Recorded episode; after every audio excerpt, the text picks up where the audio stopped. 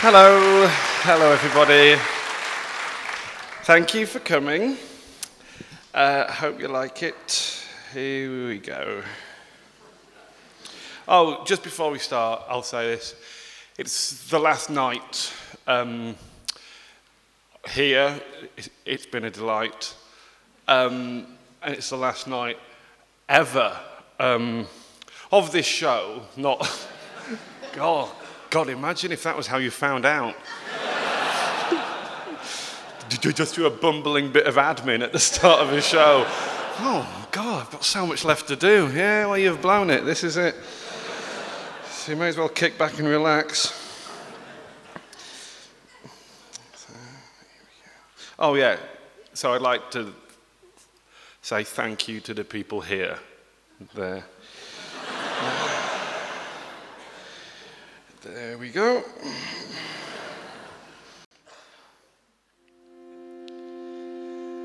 I, I once heard a story about myself, and I didn't recognize it.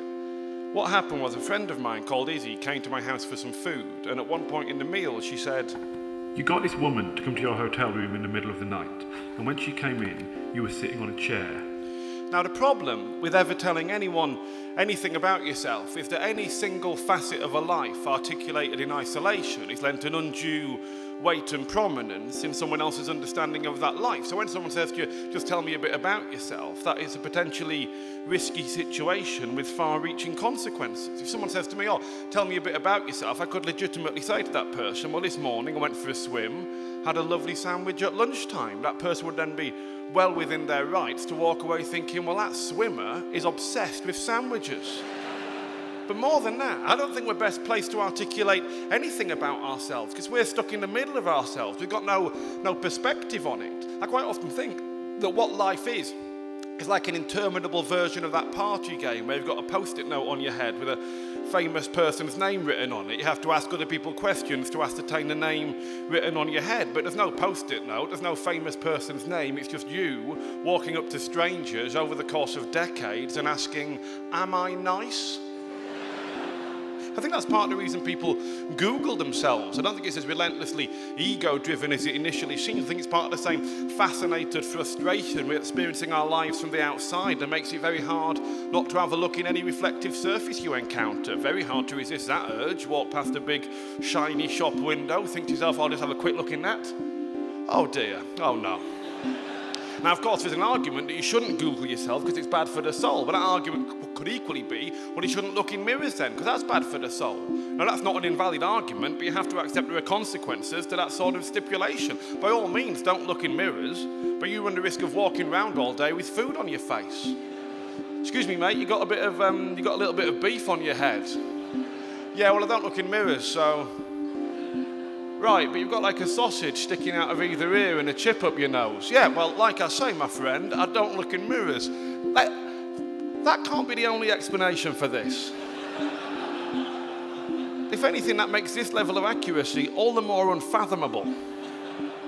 I think most people with access to Google will at some point have Googled themselves. I dare say most people in this room have at some point Googled themselves, but being the plebeian nobodies you largely are, I should imagine that's been a fruitless, almost harrowing exercise. I should imagine that what happens when the majority of you good people Google yourselves is that the internet shrugs. Either that or it's a litany of the social media networks you cling onto to give your life some semblance of meaning or value, whereas when I Google myself, get this, it's people I don't know saying I'm awesome. Imagine that. I found genuinely amazing things by Googling my own name, oddly expansive consequences for, for such a self-involved activity. I found that on the popular dating website Guardian Soulmates, people quite often articulate the sort of person they either are and or would like to meet by citing my name and work. Now clearly that is fucking awesome. But it's also a bit frustrating. I mean, I can't then join that website and be like, "Guys, turns out that fantasy dinner party is disappointingly possible. A couple of things you need to know before I turn up. One, I'm allergic to nuts. Two, I'm conversationally racist. See you on the seventh. I found genuinely amazing things by Googling my own name. I found a boy called Daniel Kitson. I think he's, uh, I think he's just over seventeen years old now. He's on Twitter, and about six months ago now, he tweeted that he was annoyed with his duvet cover because it was too big for his duvet, and he was finding that situation irritating and uncomfortable. And I was like, I know exactly what he's talking about, but I've never heard anyone else articulate that with such a level of clarity. And that is classic Daniel Kitson. Don't get me wrong, it's not all positive online, not by any means. You could very easily walk away from Googling my name convinced I was an arrogant recluse who was obsessed with rimming. Well, two things there. Firstly, rimming is, by its very nature, an inherently sociable enterprise. Secondly, it's quite hard to maintain a workable level of arrogance when you've got your tongue in someone's arsehole.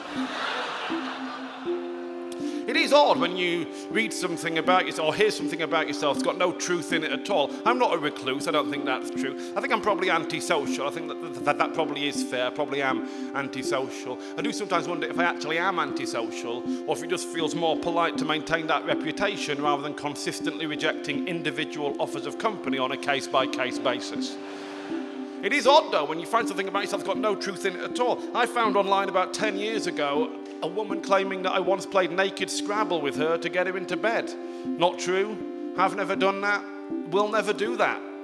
Too much respect for the game. Wouldn't even get my cock out playing Cluedo, and that's me. That's one of my rules. You live your life. I didn't come here to preach. Don't get me wrong. Don't get me wrong, I take no pride in the amount that I Google myself. It feels like it must be indicative of a failing life in some way, like there must be something missing from my life, be that thing joy or purpose or meaning or love or a dog. I do feel like I'd Google myself significantly less if I had a dog, not least because that dog would be looking at me whilst I was doing it as if to say, I don't think you should be doing that, mate. And I'd be looking at my dog as if to say, well, I'm ninety percent certain I'm projecting that opinion. Still, but it's a valid point, me by proxy, well made. That's what I'd call the dog, I'd call the dog proxy. I do feel that if I, if I had a dog, it'd put some, some shape into my day, some shape into my weeks. I've got no shape in my time, it's just an endless splodge of time. Quite often, I don't even notice when it's Sunday. Imagine that, you miserable nine to five wage slaves. A grown man not noticing the weekend. That's like a six-year-old boy saying, was it Christmas? I've no idea. The closest I've got to a daily routine is about two o'clock in the morning. Every morning, I get an automated spam email from Time Out London detailing the most recent money-off deals available to me. I don't open it, I delete it, and I think, oh, another day done. And that's it, I just don't have a normal structure in my life. I don't have a normal life, I think that's fair to say. Now, I deliberately used the word normal there, not the word proper. That, that's a deliberate distinction I've made there. People quite often use those words as though they're interchangeable, but they're absolutely not, you know. Proper is a pejorative. Normal isn't a pejorative. Normality is a provable state within any given context. Proper, absolutely, is a pejorative. It's a value judgment. If you make someone a birthday cake and they say, that's not a proper birthday cake, they're being a dick, you've made them a cake. It doesn't matter, it's a piece of meat with a candle sticking out of it. You've made them a cake and they need to locate some grace ASAP. But normality is a provable state within any given context, and yet people act as though it's a value judgment. They're like, who are you to tell me what's normal? Who even knows what normal even means anymore? Who are you to tell me what's normal? I'm a statistician, settle down. But I think it's fair to say that I don't really live a, a normal life. I think quite often people who do live a sort of quote-unquote normal life will look upon people who, who, who don't live that life, as though they're failing in some way, as though this couldn't possibly be a sequence of different choices and decisions. It must be a litany of blunders that's led to this point, you know. For example, my next-door neighbours have both got kids, whereas I've got a pool table. And I think my neighbours would see my pool table as indicative of a failing life as a poor substitute for their kids, but I would counter that with the argument that you can't really get off with someone up against a child. And more than that, when I was sixteen years old, the idea of having a pool table of your own, in your own house, that you could play on whatever you want, that was the dream. That was the impossible dream, you know. When I was sixteen years old, Me and my friend Sam played po pool on a pub pool table almost every day in the village where we lived. Three tenpence pieces went into the table, all the balls came out, a wonderful time was had. After about two months of playing pool on that table almost every day, we discovered that table worked perfectly well if you only put one tenpence piece in the leftmost slot. Holy fucking shit. That was one, one of the most exciting discoveries I've experienced to this very day, and I've got three nipples.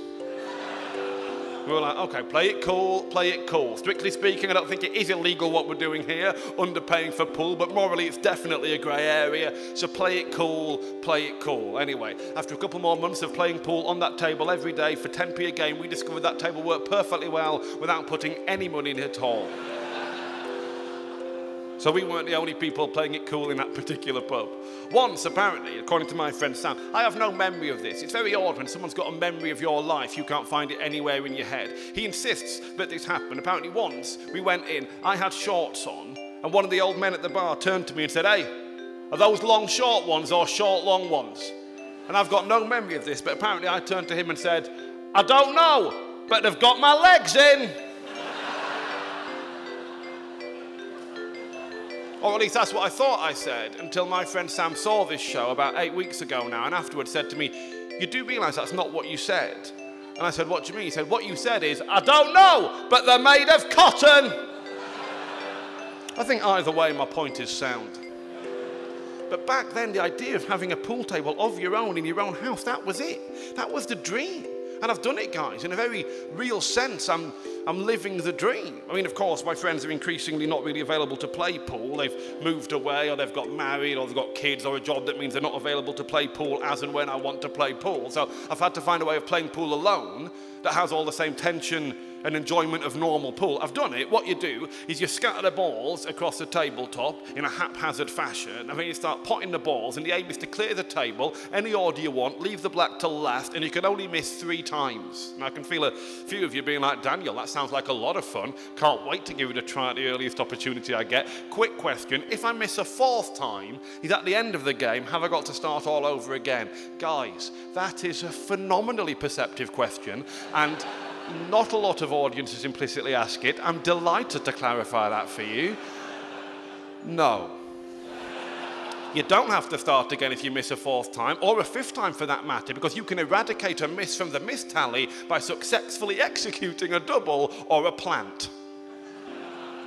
You're very welcome. Take that. Take that, use it. If you ever find yourselves quite affluent but utterly alone, use that. I just don't have the, those normal structures in my life that maintain contact with my friends through this tricky stage of adulthood where people tend to drift away from each other and into the lives they've built for themselves. I'm not on Twitter, I'm not on Facebook, I don't have kids, and so I don't see my friends through my kids. I don't have a job that means I go to a specific place at a specific time and see specific people, you know. Increasingly, my conversations with my friends, my closest friends, can start along the lines of, uh, "So, what's your news?" I haven't got a clue what my news... Who knows what their news is on a daily basis? Who, who keeps track of what's happening in case of a chat? "So, what's your news? I got dressed and I'm here." Any further back than that, it's a blur of heartbreak, joy and tedium that I can't force into bullet points. "So, how long's it been? Ooh, how long's it been?" There's a lot of that. There's a lot of working out how long it's... How long's it... Ooh, how long's it... Mmm... Oh, about two and a half years? Yeah, that makes sense, about two and a half years. I mean, I didn't have Tim then, did I? And he's two now, so yeah, about, about two and a half years, yeah. And I'm like, yeah, that does make sense, actually, two and a half years. I mean, I wasn't drinking coffee then, was I? And I drink coffee now, so... I mean, everyone's got stuff going on. No one's sleeping as well as they once were. Don't get me wrong, it's not a miserable life of turgid isolation. There's sort of odd glimmers of triumph in a solitary life. About four months ago, I had a cough, and it was keeping me awake at bedtime. And then one night, I remembered that not only had I exercised the adult foresight to acquire cough medicine before contracting a cough, but I knew exactly where I'd put it in my house. So I got out of bed, went to the bathroom, opened the cabinet, got the medicine out, had a swig of it, pumped it back in, closed the cabinet, got back into bed. By the time I got back into bed, I was so delighted by how well I'd handled that situation, couldn't sleep for half an hour. I keep finding a light left on in my house. It's always the same light. It's on the right-hand side of the bathroom mirror as I look at it, and I don't remember turning it on, but it's always on. I'm like, oh, I don't remember turning that on. Huh, I'll turn it off. About four months ago, it occurred to me for the first time that maybe somebody else was secretly living in my house. They were sneaking out the back door when I was coming in the front door. They were upstairs when I was downstairs. They were in the kitchen when I was in the bathroom. They were using the V C R when I was enjoying the fax machine. And I genuinely found this paranoid little delusion quite comforting. I was like, it's nice, isn't it, how we get along? No one getting in anyone's way. It's nice, it's good. You know, it's not a miserable life, not by any means. There's an exhilarating autonomy to a life of isolation at times. You know, let's say, for example, it's about nine o'clock at night, right? I'm quite sleepy, but I quite fancy watching a couple of films back to back. I've had this planned all day, but now it's got to nine o'clock. I am quite sleepy, so maybe I should go to bed. It's a legitimate adult bedtime. Any time post nine is a legitimate grown-up bedtime. I probably should go to bed. I definitely could go to bed. I probably should go to bed, yeah. But I'll tell you what else I could do. I could have a fucking coffee. Oh, you heard me. I do what I want, yeah? I do what I want. I live on my own. I've got no one looking at me whilst I'm grinding the beans saying, are you sure you should be doing that? You're not going to sleep well. Oh, really? I never sleep well, yeah? Yeah? I'm too lonely and sad to sleep well. If I want a night java, I'll have a fucking night java. I don't fear the bean after dark. There is no more optimistic a drink than a coffee at nine. This is going to be a massive night. Either that or a long, increasingly frustrating one tinged with heartburn and diarrhoea. Either way, I'm on board. Having said that, I did recently discover that I can only really have one cup of coffee a day over a prolonged period of time. Any more than that, over a prolonged period of time, and I go fucking mental. But for the first week or so of going fucking mental, doesn't feel like going fucking mental, feels like taking care of business, feels like slam dunking the shit out of life. I'm like, I don't know why people are so concerned about too much caffeine. I'm on top of my to-do list, I'm engaged with strangers in the street, I'm conversationally sparkling. Oh, hang on, I just ate a curry and then had a panic attack. My problem now is that I now know enough about coffee. I'm a bit of a dick about coffee now, and I don't want to waste my one daily rationed coffee on a bad coffee. And now I can tell from watching someone make a coffee in a coffee shop if it's going to be shit or not. So I'm, I'm quite often standing there in a coffee shop watching someone make a coffee, thinking, I'm not going to drink this, I'm going to put this straight in the bin. And I do. Not in front of them, I'm not a monster, you know. I'm not like, there you go, there's your money, and here's your hard work. Where it belongs. Maybe next time you'll have the common courtesy to wipe out the portafilter, you piece of shit. And I can spend my time fixating about the quality of coffee, you know, largely because I don't have a practical imperative in my life. I've got nothing in my life, no responsibility, no structure to stop me thinking about things, you know. And I'm not saying, oh, guys, I think too much. Oh, I really overthink things. That's my problem. I'm not saying that. Largely because I think what people mean when they say that is, oh, guys, if anything, I'm too much of a legend. Oh, God. Oh, I can't find the off switch for my awesome. It is a curse more than a gift. Seriously. Thinky, think, think. Ledge, ledge, ledge. I'm not saying that, you know, but I don't have anyone or anything in my life to stop me thinking. I can spend days, weeks, months, years thinking about things and not reaching any workable conclusions, you know. I don't feel like I've completed a thought process since two thousand eight. Up until two thousand eight, I was slam dunking the thoughts. I was like beginning of a thought, middle of a thought, end of a thought, thought thinked, pop it on the pile, daddy's gone a pondering. Now, I'm like, what's that? Is that the beginning of a new thought? Is that the end of a previous one? Is that the midsection of a thought from five years ago? I have two types of thought process, it seems. One leads to an utterly redundant conclusion. One leads back to the start of itself and no conclusion at all. So an example of the first type is, uh, ah, you know how people say you've got to dot the I's and cross the T's? Well, you haven't, have you? Because they've already been dotted and crossed, otherwise they wouldn't be I's and T's. If you're dotting I's and crossing T's, what you're doing there is making F's and umlauts.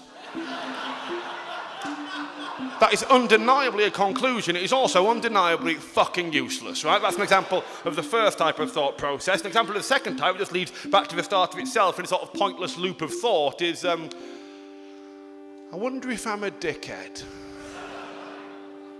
I wonder if I'm a dickhead. No.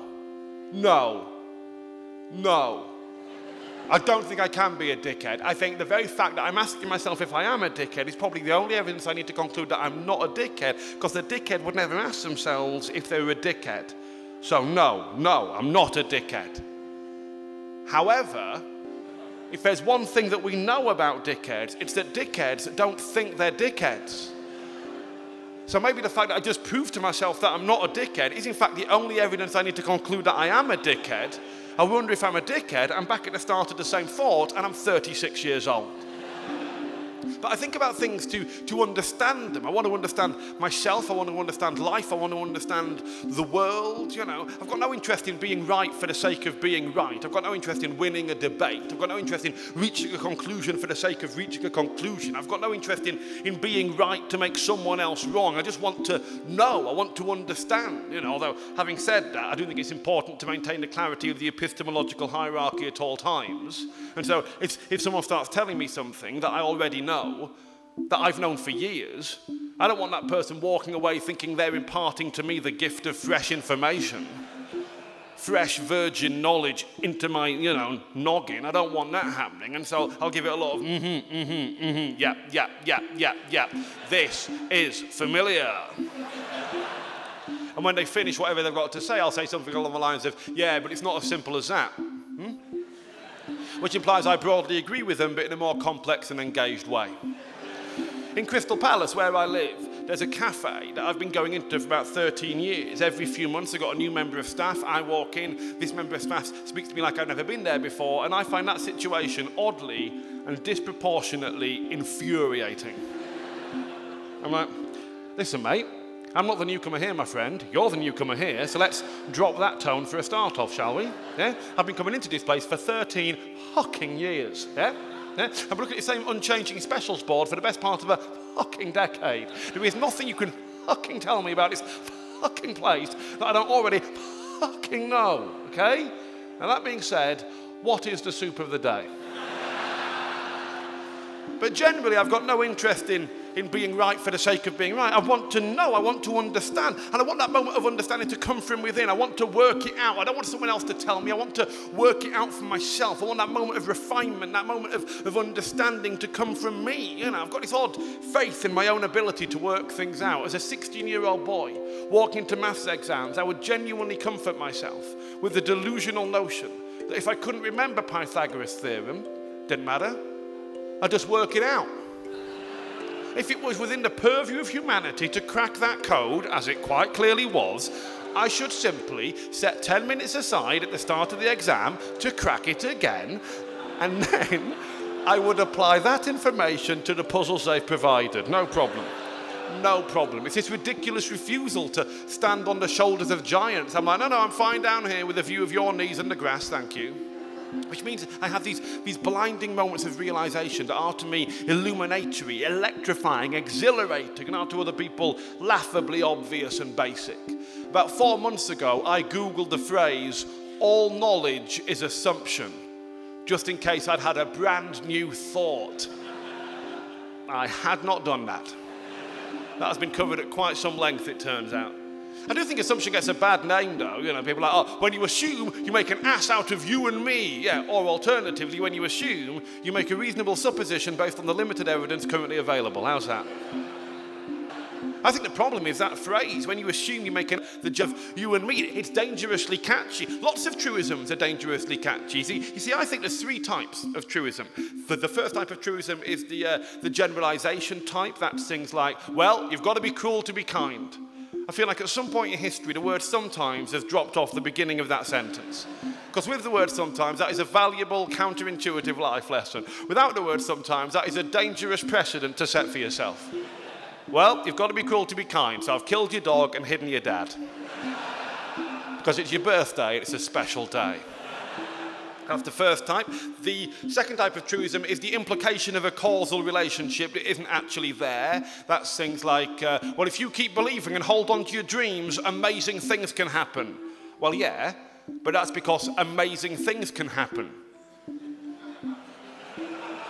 It's got nothing to do with the first half of that statement. If you sleep till noon and piss in a bucket, amazing things can happen. The third type of truism is, um, is part of the truth masquerading as the entirety of the truth. That's things like, um, well, you can't take it with you, which of course means you can't take your fiscal goods, your financial wherewithal with you when you die, so why waste your precious moments on this earth accruing such trifles when your time could be better spent building stronger bonds with the people you care about most in the world? But you know what else you can't take with you? Strong bonds with the people you care about most in the world. There's a definite decision to be made, right? But I think the problem is that those phrases are too catchy. They deal with necessarily complex areas, but they must have had complexity stripped out of them to enable them to scan better or to rhyme. I think it's unhelpful, I think it's misleading, I think it's dangerous. Or to put it another way, if it's snappy, it's crappy. That's one of mine. Take that, use it, spread it with credit. That's another one, that's one of mine. That's for when you want your work to proliferate while still maintaining a solid grip on the copyright. But so much of what we know about the world is assumed. So much of what we know we can't prove, you know. You can't prove that everybody will die, right? It's just a massive universal assumption based on overwhelming anecdotal evidence, but you can't prove it. You can't prove that everybody will die, you can't prove that everybody has died. All you can prove is that everybody who has died is dead. And to prove that, you need a spade, a week off work, and some tickling gloves. You can't prove that all geese are white by accruing white geese, right? That's the point. It doesn't matter how many white geese you've trapped in your specially constructed white goose shed. All it takes is a single black goose to waddle past. Your shed is at best a redundant folly, or at worst a demonstrably cruel health and safety violation. And I find that fascinating because it means it's a legitimate response to the world, to life, to, to myself, to question things I think I know about everything, you know. And I can spend my time doing this largely because I don't have a sort of practical imperative, a governing responsibility in my life, you know, be that thing a, a job or a belief system or a relationship or a child. I think a child is sort of archetypal one. It's a sort of assumed aspiration in a normal life, a child, you know. I get people saying to me, "Do you want kids?" And sort of odd tone of assumption in their voice, you know. Do you want kids? Do you want kids? Sort of odd, I can't say to people, when are you going to get a pool table? I'm assuming it's inevitable, so quick tip from me to you, get it whilst you're still young, have a lot more fun with it, all right? And obviously, you know, you can say what you like about parenting, and it does undeniably lead to a certain smug self-regard in some people. They get peculiarly boastful about odd things, you know. You can't imagine the love in me.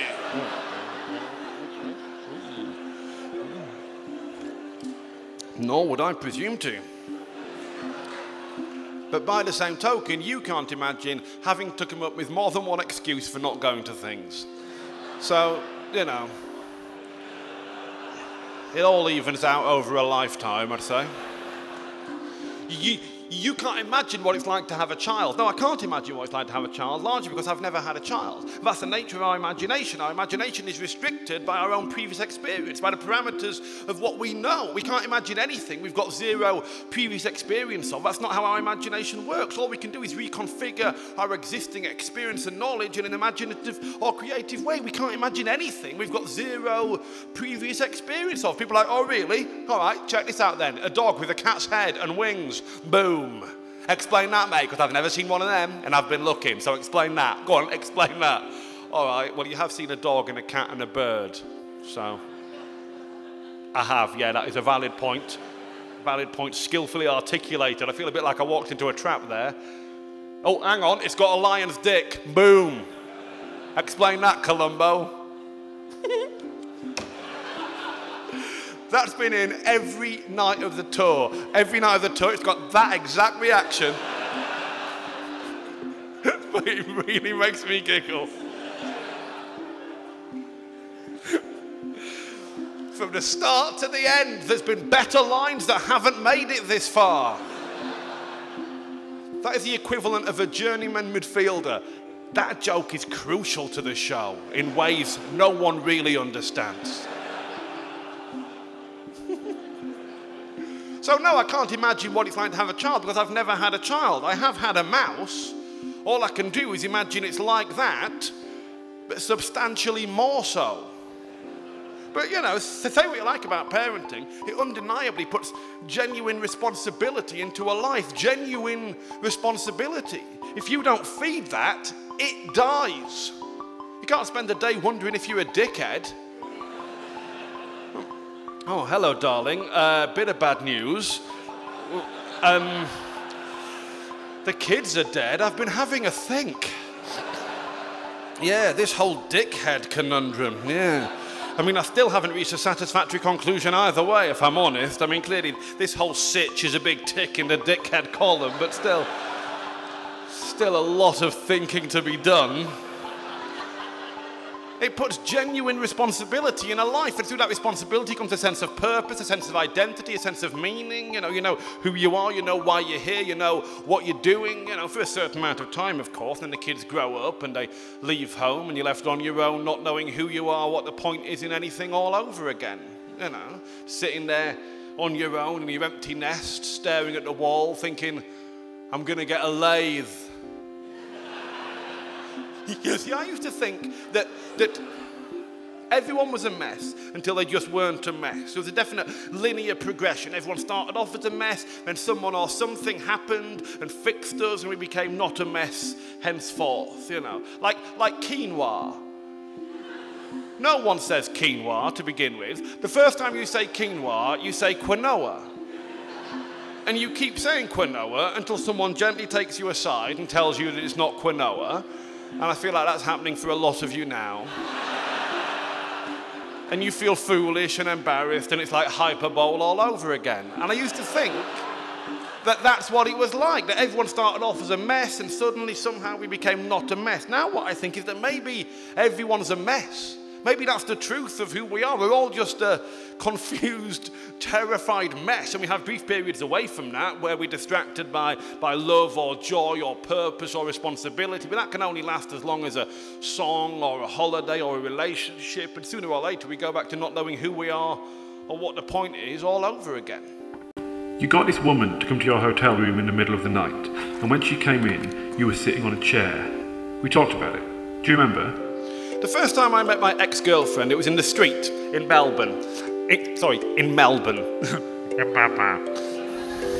Stagecraft, you can't teach it. And it was a good meeting, it was a solid meeting, it was a textbook, textbook meeting. I've met new people in all sorts of ways. I've met, I've met people through friends, I've met people through work, I've met people online, I've met strangers in hotel rooms in the middle of the night. I once met a woman in a coffee shop queue just by talking to her, like in a rom-com. Genuinely exhilarating. It was all I could do not to scream in her face, I am functioning! I've met people in all sorts of ways for two main reasons. Firstly, I want to be alive to the possibility of every fleeting moment of our lives to change everything forever, to the idea that every new person we encounter could be the person that makes me the person I'm meant to be forevermore. And secondly, I don't think it matters how you meet. What matters is that you meet. Who gives a fuck how you met? It's what happens after that that's important. If that's a story you're telling from your fiftieth wedding anniversary, it becomes entirely clear how utterly fucking irrelevant it is. Go, go on, Grandad, tell us again. Okay, well, I was taking a shit in a bucket, wasn't I? And what was Grandma doing? Come on. Committing a hate crime. I don't think there's any ideal way, you know, there's no ideal way of meeting, really. People increasingly meet online, you know, but that's conversationally sneered at. I think that's a bit unfair. You see people thought, so, how did you guys meet? And see people just sort of bracing themselves. Okay, ready, ready, okay. We met online. And you see people's faces flickering with, oh, uh, yeah. Ooh. Ooh. No, good for you. No, I don't care what I think, good for you. It's seen as being unromantic, that's the thing, it's seen as being an unromantic compromise, but things things that are seen as being incredibly romantic are a bit odd when you think about them, you know, like people who've been together since school, that's meant to be incredibly romantic, it's a bit odd really, you know, we've been together since we were twelve years old, oh God, have you? Okay, uh, well, I'm not sure what that's making me feel, mate, but it's not all positive, I'll tell you that. People meet at work, of course. That's phenomenally common. People meet at work. But that becomes harrowingly bleak if you think about it for any length of time, you know. Basically, what that means is you went to the place you have to go every day for money, and at some point you looked up and went, yeah. Yeah? Yeah. Hey, forever though, yeah? Yeah, forever. All right, meant to be. Yeah, see you at lunch. All right. But the first time I met my ex-girlfriend, it was in the street, in the street, in Melbourne. And she said to me, um, we've met before, actually, but we hadn't. And so I told her so, because I wasn't in the mood for any of that bullshit. And she said, no, we have. It was two years ago in Edinburgh during the festival, and you bought me some groceries in the middle of the night. And I was like, well, that clears that up, madam. I've never bought anyone groceries, certainly not a stranger, absolutely not in the Athens of the North, and certainly not in the middle of the night. I don't know what your game is. It's been a waste of my time and a waste of your time. I pray to Zeus our paths never cross again. Good fucking bye. And about three hours after that, I was like, oh, yeah. Yeah, I definitely did do that. But it wasn't groceries. That was, the, that was the thing that threw me. Her use of the word groceries threw me off the scent of the memory in my own head. It was a banana and some milk. That's not groceries. If you ask someone to get the groceries and they turn up at your house with a banana and some milk, that person is either an idiot or a genius. This is all we need. And we're not going out. It's very odd when someone's got a memory of your life and you can't find it, can't find it anywhere in your own head. My friends Andy and Miranda insist that the first time I met Miranda, I was doing a show and she was sitting on the front row of the gig, and I apparently said to her, unprompted, out of the blue, you, madam, have a fanny the size of Portsmouth Harbour. Now, I have no recollection of that incident at all. I know, I know instinctively, I know that comedically, if not socially, I would have built up to that. I'm not going to a wine bar, but I'm strong on a stage, you know. You don't go straight in with that. You, you lay a bit of groundwork, like, hey guys, what is it with these harbours? Then you do it. But they insist that I went straight in with that, out of nowhere, unprompted, unprovoked, you know. And I can't remember it, and so I don't feel qualified to challenge them. It's a very odd feeling when someone says you did something, and you know instinctively it can't quite be right, but you don't know what the right thing is. You just, you just... find yourself standing there and go, that didn't happen. All right, what did? Something else. The best thing to do is to just accept their version of events, and that's what I've done. I've accepted their version of events while trying to urge them to take it as a compliment. It is, after all, a phenomenally well-kept harbour. It is odd when you find yourself arguing over whose, whose memory of an event is the objective truth of, of that event. There's a theory that our clearest memories are the ones we've returned most to over time, so that each time we remember something, it shines a bit brighter in our mind. We shine it up a bit every time we return to it, which implies a certain value to our clearer memories and a sort of lack of value to, our, uh, to, to all the things we've forgotten, which I think is an unhelpfully simplistic way of looking at it, because quite often, it can feel like you don't remember something at all. You've got no memory of it at all. Well, whereas actually you do remember it, but just from a slightly different or completely different point of view. About four months ago, my mum was telling me about the time when my brother got knocked off his bike at first school. And I had no memory of this incident at all. She was like, I can't believe you don't remember it. It was horrible. He, he was on his bike on the main road, got knocked off his bike, went flying. It was really scary. I can't believe you don't remember it. And I was like, hang on, hang on. Was that when he got a new bike? And that was genuinely my one recollection of the entire incident. You know, I don't trust my memory at all. You know, I don't trust my memory at all. I've forgotten people, I've forgotten incidents, I've forgotten places, you know, I've forgotten dates, I've forgotten appointments, you know. About ten years ago, I was on a train to the airport to meet my then girlfriend. And on the way there, I became genuinely concerned that I wasn't going to recognise her face. Just sitting on the train, eyes closed, going, I can't see it, I can't see it. No, no, no, no. Well, that's Moira Stewart. You see, I think most people probably remember roughly the same amount of stuff, but there are people that are paranoid about the amount they remember, constantly second-guessing the inaccuracies of their own memory. And then there are people who believe they remember everything, who tell you they remember everything, who will say things like, I remember everything.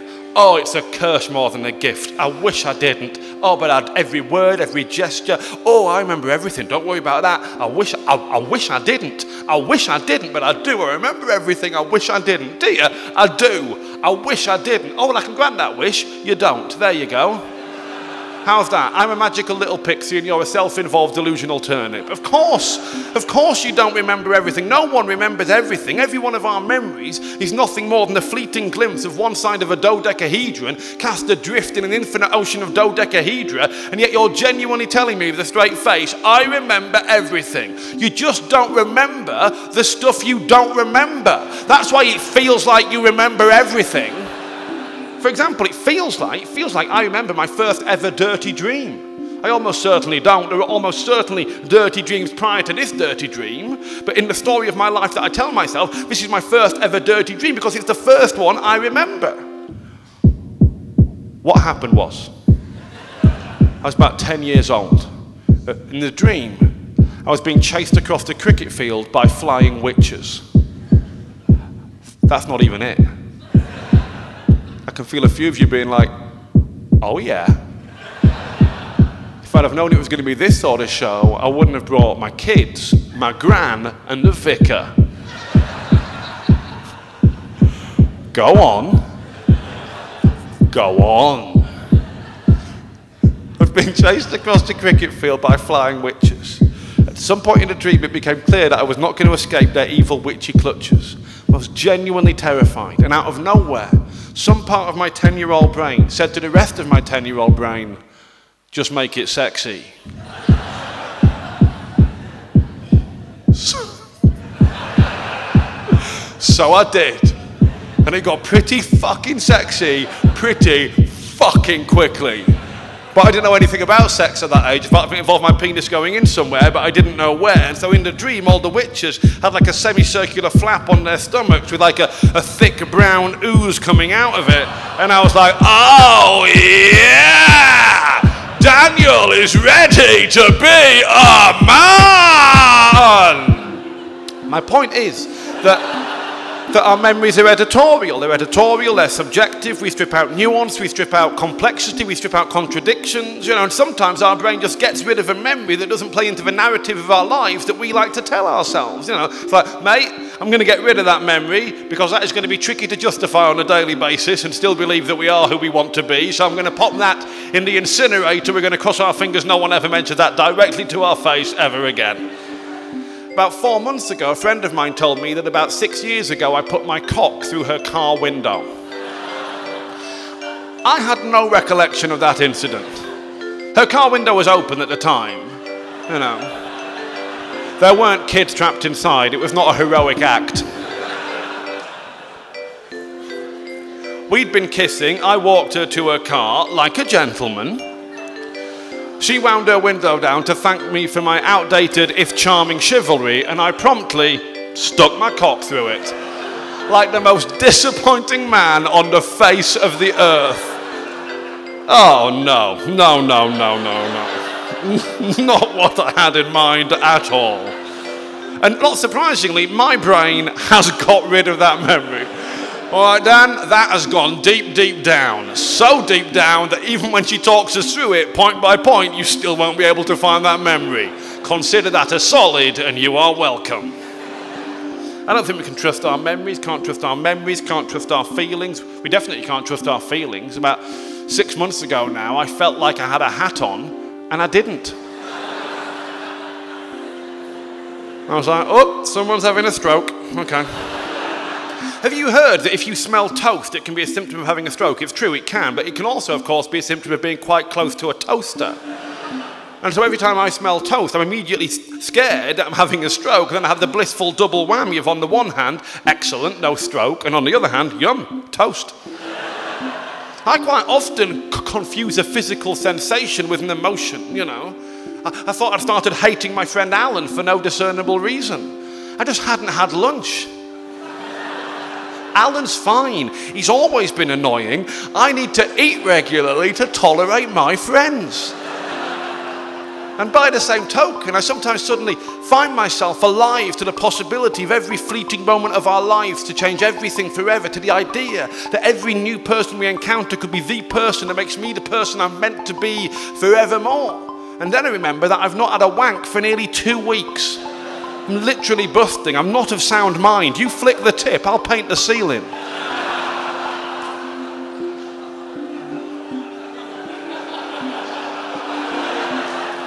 But even, it,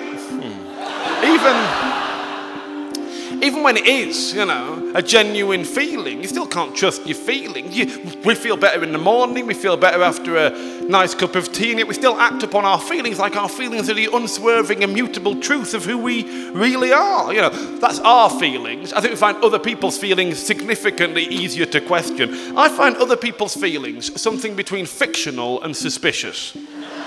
If a friend of mine is like heartbroken one week and then a week later it's like, meet Claire, we're in love. I'm like, right, well either that was a lie, yeah, or this is a lie. Either way, I refuse to fully invest emotionally in either one of these twin and doubtless temporary falsehoods. Hello Claire, lovely to meet you, sorry about all that. Now, of course, I'm being unfair there. I know I'm being unfair because sometimes you have to commit to the new thing to get over the old thing. You have to move on in order to move on. We all know that, but it's such a high-risk gambit to take with a lifetime. You know, you move on, you meet someone else, you fall in love, you get married, you have kids, and then you realise you're not over this person from ten, fifteen, twenty years earlier. Nobody wants that. Nobody, nobody wants to end up like Ross getting married to Emily and saying Rachel's name. Okay, if you don't watch Friends, you won't get much from that, and I apologise for that, I really do. But by the same token, I don't understand how you expect to get the most out of a show when you refuse to do the background work. Can't trust our feelings, can't trust our memories. There's a theory that every time we remember something, we're not actually remembering the thing itself, we're just remembering the most recent time we remembered it. So it's like this glacial fictionalization of our own lives, this sort of incremental distancing of ourselves from the truth of our earlier selves, which means, when you think about it, if you extend that, our most accurate memories are the ones that we don't even know are in there until they come flooding out, brought forth by some sort of confluence of events. You see, I think we're full of memories, because we're sort of constantly remembering things that we know we're remembering, you know, people's names, our route to work, how to sit down, where a hat goes, but there's all sorts of other stuff going in that we don't know is being stored away, but it's been squirreled away in parts of our brain, you know, and it's only when we smell a certain smell or find ourselves in a place or next to a person or see something or hear something, it comes flooding out, you know, a pure, pristine, perfect memory, sort of wonderful, exultant moment of odd transportation. About four years ago, I was in Melbourne and I was trying a drink for the first time called Chinotto. Now, if you're not familiar with Chinotto, it's sort of like an aspirational fizzy drink. That's probably the best way of putting it. And I opened this can, I had a taste of it. I liked it immediately. I felt this odd affinity for the flavour. I felt like, like an emotional affinity for a taste. It was an odd, an odd sensation. It felt like when you meet someone and you've never met them before, and even before you've spoken to them, you really like them. And then you realise it's because they look like someone you know. And you're like, oh, it's because you look like Steve. Do I? You know you do. Come here. Look at you wandering around looking like Steve. That is what, that is what Steve does most of the time. But I was opening this drink and I tasted it and I was like, what is, what is that? What is that flavour? What is that taste? What is that feeling? And then I remembered what it was. When I was eight years old, I would walk home from school every day across the cricket field, eyes to the skies, ever vigilant. And in the early autumn, I mean, it's there if you want it, and I think it's, I think it's worth bothering with, but you know, it's up to you. In the early autumn, the cricket field would be littered with discarded ice pop wrappers. Now, if you're not familiar with ice pops, like a long, thin, clear plastic tube filled with brightly coloured, artificially sweetened liquid, then frozen. You bite the end off, crunch it, suck it, chew it, lick it. It's up to you now, mate. You've paid your money. Express yourself. Do what you want with it. Oh, don't do that. Don't do that, mate.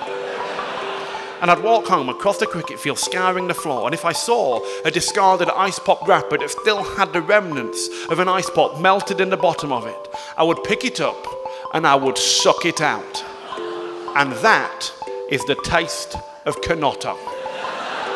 Let me be very clear about this. It does not taste of ice pops.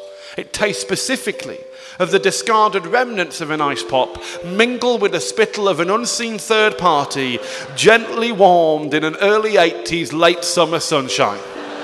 And if I hadn't have opened that can and tasted that drink, I would never have known that my brain had stored that flavour. If I hadn't have tasted Chinotto, I would never have known again that I once sucked litter. Because experience unlocks memory. We don't have access to all our memories because we have too many, and so we put them in, in other things, in people, in places, in dates, in little trinkets, in, in photographs. I was recently looking at some old primary school photographs. I'm very pleased to be able to report to you that Lisa Mathewman was not, as I thought at the time, out of my league.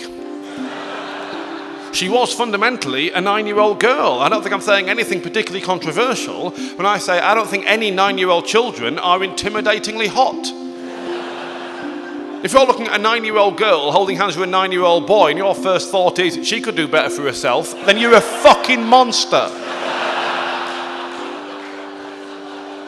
I would ask Lisa every day, will you be my girlfriend? Every day she'd say, no, thank you. No, no, not for me, thank you. And after about three and a half years of this, her friend and envoy, Claire Noble, approached me one day, unprompted, whilst getting off the bus and said to me, Lisa says, all right then.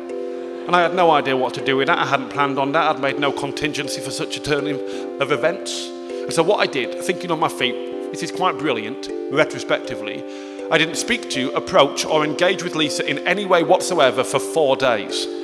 After which time, Claire Noble returned to me and said, Lisa says it's not working out. And when I heard that, all I felt was a blissful wave of relief. And that may be all you need to know about me. I've got those photographs on my wall, in my hallway, in my house at the moment. I'm, sort of, I'm turning the hallway of my house into a museum of my life, you know. For me, not for the public, that would seem premature. But I heard a theory that said that what the self is, is a story that we tell ourselves about what's happened to this physical body up until this point in time, the stuff that's happened to this lump of meat up until now, you know. And if that's what we are, if that's all we are, just the story that we tell ourselves. I feel very much like I've, like I've lost track of the narrative. I increasingly feel that when I'm looking back on my life, I'm not going to remember this bit, you know. Not the show, don't take it personally. Great crowd, pleasure to be here. Just this bit of my life, you know. I feel like I could sleep through this section and still understand what was happening at the end, you know. If that's all we are, just a story that we, that we tell ourselves. I genuinely feel like I've lost track of the narrative, I've lost track of the chronology, I'm getting answers before I've asked questions, there's, there's characters popping up, they insist that they've appeared in an earlier scene. I just think it would be helpful if in the morning when we woke up we just heard, previously. You got this woman to come to your hotel room in the middle of the night, and when she came in, you were sitting on a chair. We talked about it. Do you remember? She comes in, you're sitting on a chair, you do this. I think you can tell that your life is largely devoid of tangible achievements. When on the nights where you watch a film rather than a bit of telly, you feel a genuine sense of accomplishment. uh, no, I really put the time in tonight, good for me, yeah, good. Made a commitment, start to finish, not a wasted evening. I feel a similar sense of unwarranted pride on the occasions I eat a complete apple.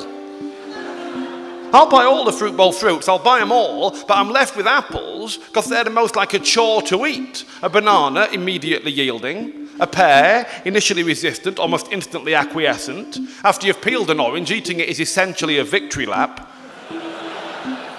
But an apple remains staunch throughout the process. It's like, no, go on, mate, have another bite then. Well, I dare you, because I'm still crispy. I'll scratch your fucking gums. I eat the whole thing, core and everything, just to teach the cunt who's boss. I feel like...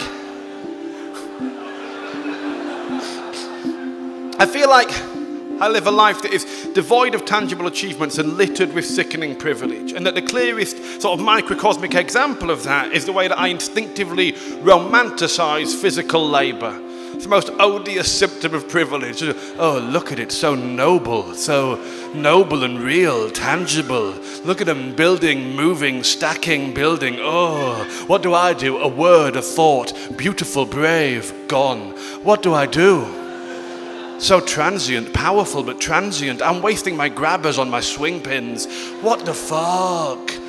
I want to build a wall. And I do, I would love to build a wall. I'd love to build a dry stone wall and see it stretching out over a hilltop and know that I put it there. But I know that in reality, after twenty minutes, I'd be like, it's cold, it's wet, I can't get the internet on this stone.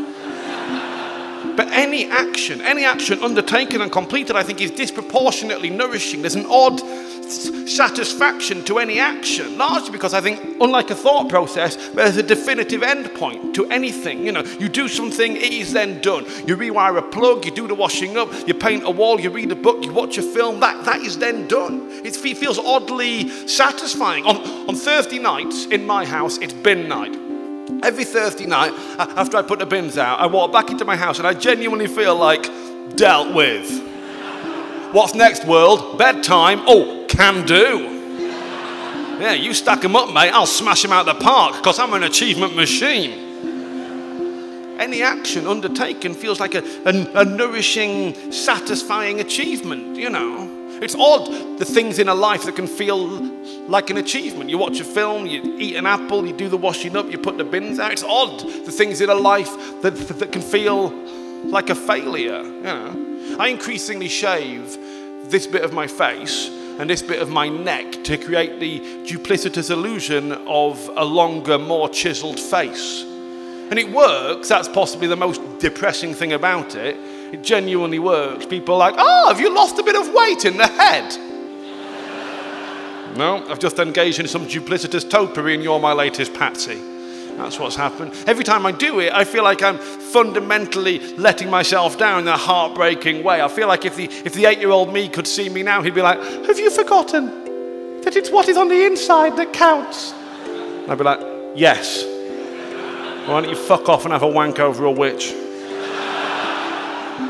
It's odd, the things that feel like you're failing. You know, I shave my face tactically. I feel like I'm failing. I kiss someone I'm not in love with. I feel like I'm failing. I eat an entire packet of biscuits in less than ten minutes. Feel like I'm failing. I spend four hours in front of my television, my television on, but I can't see it because I've got my laptop open. I'm Googling my own name. Feel like I'm failing. I walk down the street. My head turns to, to look at an attractive stranger without me even choosing to look. I feel like I'm failing in a fucking grubby, shameful way. I hate it. I mean, I mean, I mean, arguably, arguably, I don't have to make the noises, but it lends the whole thing a helpful, if misleading, sheen of irony.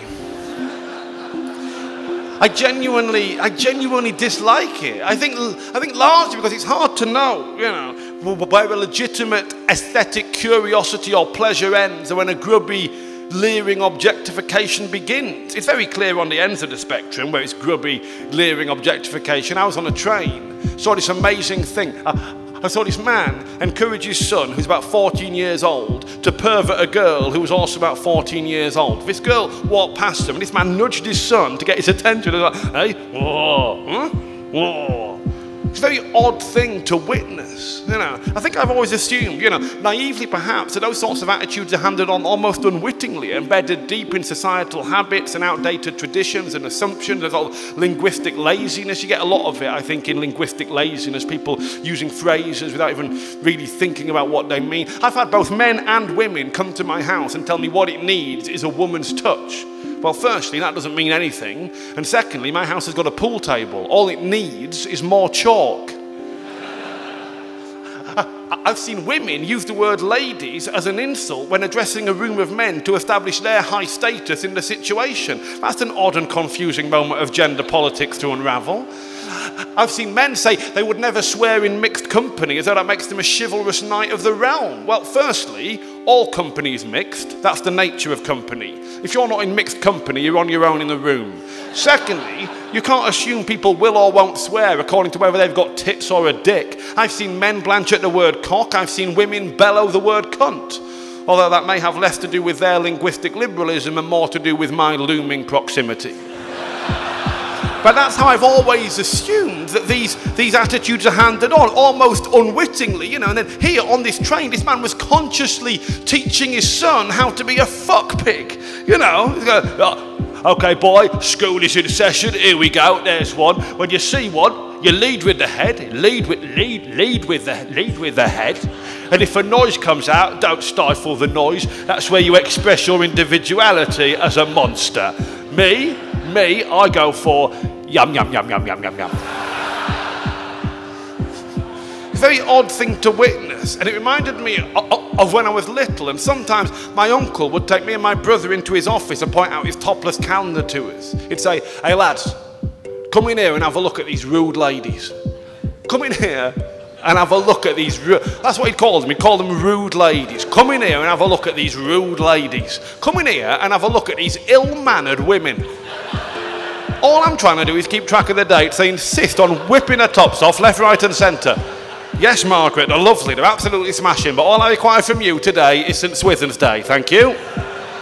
Come on, lads, have a look. It's natural. Firstly, I don't think things being natural is indicative of them being benign or good. You know, people are like, oh, this contains only natural ingredients. Well, that could feasibly contain dog shit, earthquakes, and a growing sense of unease. People are like, oh, it's my instinct, sweetheart. Oh, it's my instinct to have a look, treacle. It's my, you can't reform biology. It's my natural instinct, sweetheart. It's my natural instinct. I think instinct is increasingly cited by men seeking to justify the current location of their errant penis. You know, oh, it's my instinct, sweetheart. It's my instinct. Sweetheart, it's my instinct. If you open a car window, I'm going to stick my cock in it. It's... It's a story as old as time, treacle. I don't want to feel like I'm prey to my instincts, like I'm governed by some biological imperative. I don't think we're, we're betraying ourselves when, when we suppress an instinct. I think we're striving to become a better human being. It's my instinct to sniff the toilet paper after I wipe my arse. But I feel like I'm doing a better job of being alive on the rare occasions I ignore that urge. You know, I don't want to feel like I'm governed by my instincts. So when my head turns to look at a stranger without even choosing to look, I feel like it must be that. It must be either the result of some outmoded biological imperative or some sublimated misogyny. It makes me genuinely uneasy. I'm fascinated by how and why I find what I find attractive attractive. I read an article that said that the reason men find high heels sexy is because they force a woman's body into an uncomfortable position that mimics lordosis, the mammalian mating position. I was like, oh God, that is so grim. God, really? Is it not to do with just like a satisfaction in design? No, no, it's because when a man sees a woman in high heels, he wants to fuck her on the floor like a dog. Like a dog. God. It, it, is it not to do with colour, maybe? Like a dog. Don't turn away. Like a dog. Because I know that, I'm now suspicious of everything I find attractive. I find something attractive, I'm suspicious about how and why I find it attractive. Apart from green eyes, because I know that comes directly from Big Trouble in Little China. But apart from that, I'm immediately wary of anything I find attractive. Like, like I don't really like high heels. I quite like flat shoes. I've noticed over the years that I'm attracted when a woman's feet turn in, when she sits down. But now that I've noticed that I've found that attractive, it feels impossibly predatory. I'm like, oh, of course you like that. It's submissive, you fucking pig. Oh, oh, look at her feet. Look at her timid, telltale feet. She won't put up much of a fight. You know, I like... um. I like a dress with pockets in it. I don't know why, I just always have. Surely that is just a satisfaction in, in, in practical, well-drawn, aesthetically pleasing design. But I can't help but suspect that some part of my brain is absolutely convinced that those pockets are stuffed with Johnnies and lube. Now, of course, there's an argument that being attracted by someone's clothing is, if anything, more valid than being attracted by their body, because our clothing is an expression of the self, of the personality, of the mind, in a way that the body necessarily isn't. But I, I, I don't have a physical type. I've never had a physical type. I find it odd and creepy when people have a physical type and just spend their life swapping in and out various people of the same shape. I find that very, very odd. You know, people are like, oh, yeah, right, right. What I like, what I like is a nice pair of tits. There, I said it, I said it, I said it, I said it. A nice pair. That's what I like, a nice pair of tits. Oh, what I like is a lovely, a lovely head of hair and uh, and and strong calves. Mm-mm. All right, yeah, yeah, yeah. What I like is uh, is uh, oh, I like hips, hips. I like hips. I like red hair, red red red, red hair and hips. Mm-hmm. Red hair, red hair and hips. Mm-hmm. What I like are, are strong, strong hands that carry the promise but not the threat of violence. All right, yeah, yeah, yeah, yeah, yeah, yeah. I see that, I see that. What I like is, uh, oh, painted nails. Oh, painted nails. Oh, God, don't ask me why. I don't know why, but fuck. Fuck. All I like is like a, a, a tiny cock and big balls. Like an almost cartoonishly small penis perched atop a couple of worryingly large testicles. I just don't have a physical type, and I've never... And I've never had a physical type, but increasingly saying to people that I don't have a physical type feels impossibly lascivious. It just feels like I'm saying, oh, I don't mind. Seriously, I just want to get it wet. I do not mind. I'll waggle it anywhere, sweetheart. Seriously, I do not mind. The only sort of attraction to a stranger that feels to me like a legitimate attraction is conversational excellence, which is ridiculous, really, when you think about it. Like, like our personality is any less of a fluke than our body type, and yet I hold them in this odd hierarchy of attraction. You know, more than that, if I see someone who's who's worked on their mind, who's improved their personality in some way, I'll feel drawn to them. If I see someone who's worked on their body, I'll assume a disparity between our world views. If I see someone who's got a very gym-toned body, it's a bit like seeing someone's got a personalised number plate on their car. Doesn't definitely mean that person's a dickhead, but it's a massive step in the right direction. You know, it's very odd, you know, it's very odd, you know. But I do believe that sort of like conversational excellence is, is, is, is sort of like, it, it, it's exhilarating because it feels like genuine, genuine human connection. When someone says something amazing, it just blows your mind, you know, it's, it's It's exhilarating. I quite often find myself waiting for a new person to say something amazing, which is not the best way to be amazed by a person. According to a timetable, uh, according to this, you should have uttered something phenomenal thirty-two seconds ago. But when someone cuts through that and just says something that blows your mind or changes your view on something or makes you laugh, it's, it's genuinely exquisite. I was buying some uh, ginger beer, and it had turmeric in it. This had purported health benefits, but I didn't believe any of that. I just thought it sounded quite tasty. So I took it up to the counter and I said, I'm buying this overpriced voodoo nonsense. And, and the lady behind the counter said, oh, it's, it's really good, that. And I said, is it though? Hmm? Is it? And she looked at me with a twinkle in her eye and she said, it cures cancer. So, and I was like, hello, hello, hello. And so I looked at her and I said, oh, that's good news, because I've got cancer.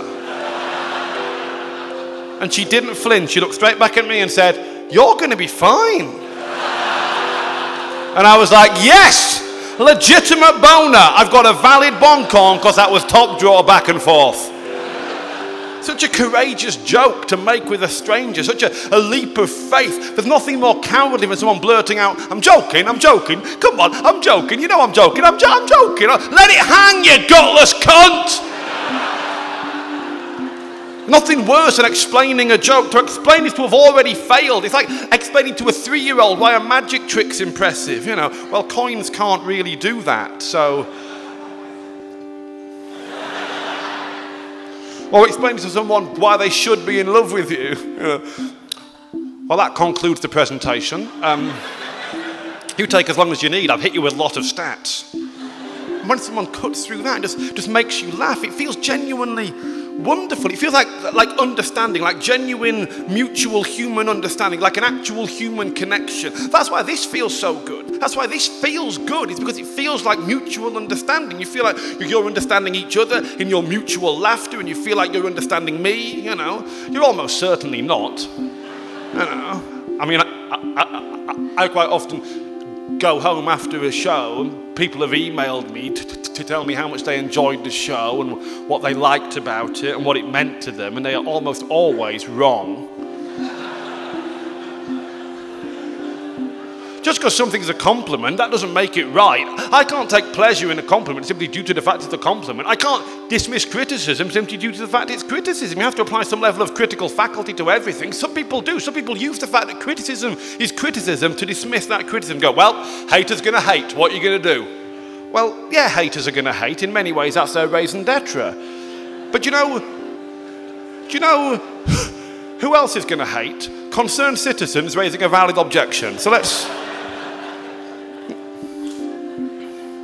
I can't take pleasure in a compliment simply due to the fact it's a compliment, you know. That's not graceless, it's just common sense. Like if someone says to me, oh mate, you're the world's best long jumper, that is objectively a compliment, but I know that is at best an administrative error.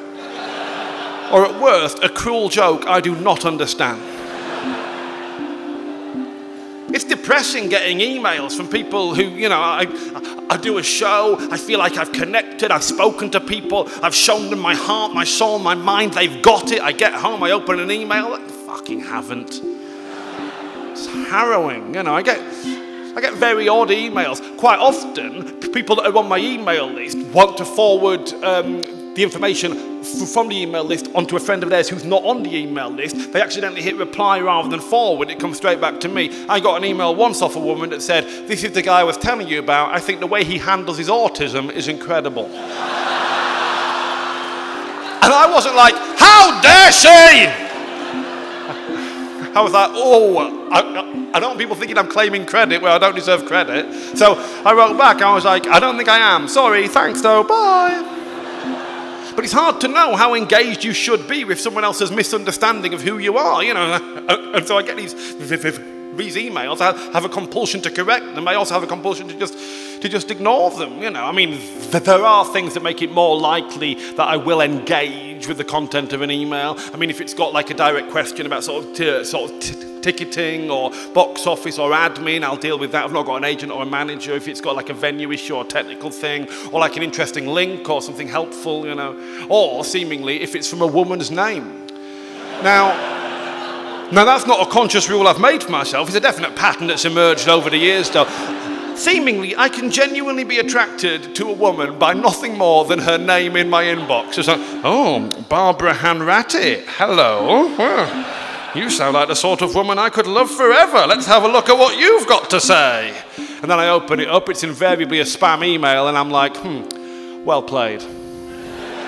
It's interesting, as a younger comedian, I would see old comedians lingering at the back of the room after they'd been on, hoping a woman would come and talk to them. I would find that impossibly bleak. I would think, that diminishes you, it diminishes them, it diminishes the art we all claim to be serving. I will never do that, and I don't. I never have done that, I never will do that. But I have, over the course of my career, gone home after a gig, checked my email, Googled someone's name, had a look at a picture of them, and then replied. So it's interesting, isn't it? It's interesting where you draw the moral boundaries in your life. And of course, in spite of everything, I still find people attractive, strangers in the street. I walk past them, my head turns, skin, lips, eyes, hair, legs, I find them attractive. My head turns, my stomach flips, a little noise emerges from my mouth without me even choosing to make it. But I don't want to feel like I'm prey to the same petty tyranny of physicality that these fuckwits I despise are, so I find myself flirting with people, increasingly desperate for them to say something amazing so I can relax about wanting to fuck the living shit out of them. You got this woman to come to your hotel room in the middle of the night, and when she came in, you were sitting on a chair. We talked about it. Do you remember? She comes in, you're sitting on a chair, you do this, she turns round. About eight years ago, I had a video projector. Loved it. Made videos massive. And one day, one day, the bulb popped. Very easy to replace a bulb in a video projector, but rather than doing that, I thought, no, what I'm going to do is I'm, I'm going to take this video projector apart, the better to understand this thing that has brought me so much pleasure over the years. And so armed with nothing more than my overconfident curiosity and a screwdriver of the wrong size, I dismantled this piece of technology I did not have the wherewithal to comprehend. I stared aghast at the pieces strewn across my living room carpet, promptly lost some crucial components, was unable to reconstruct what remained, and what I've got left of it sits in a box in my loft gathering dust. And I feel like at some point, I've done something very similar with my personality. I've got a bit curious, I've opened it up, I've had a look, and now I cannot understand how it ever truly functioned.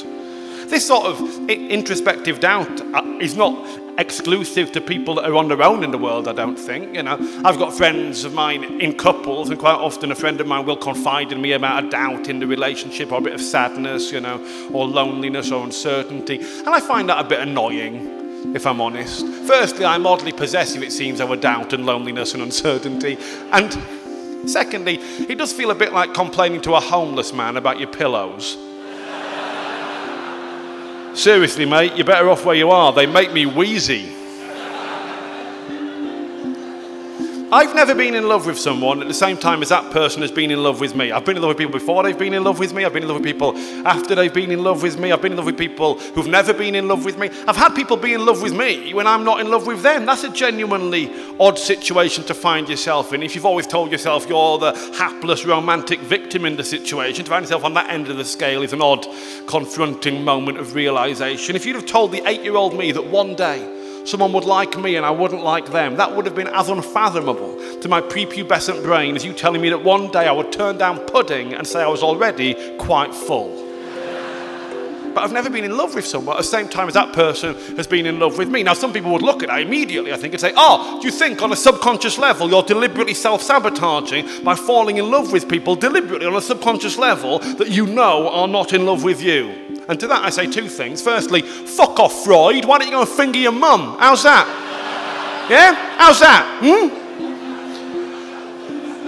And secondly, yeah, maybe. Fair point, maybe, yeah.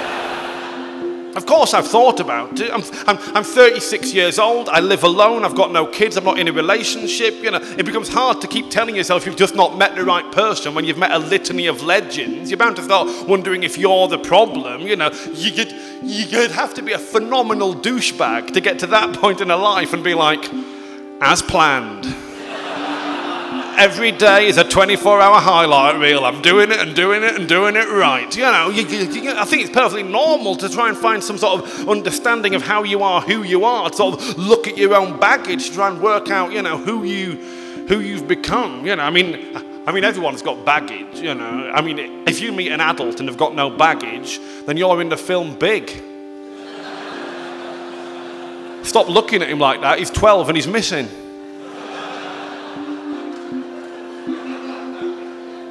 Towards the end of last year, start of this year, I thought I'd spotted a pattern in my life where I would, I would meet someone, I would fall in love with them, that person would not be in love with me, I'd then meet someone else, let's call that person person B. I would then essentially use person B to distract myself from the ongoing heartbreak of person A not being in love with me, whilst consistently citing my heartbreak over person A to person B as a justification for not fully committing to person B, until person B would grow weary of this charade, move on with her life, meet someone else and become happy. And when that would happen, I would feel a blissful wave of relief. And that may be all you need to know about me. I'd feel this odd combination of sadness and failure on my part, but genuine happiness for her. Genuine happiness, like a, like a kind-hearted prison guard after a particularly audacious escape plan had gone very well indeed.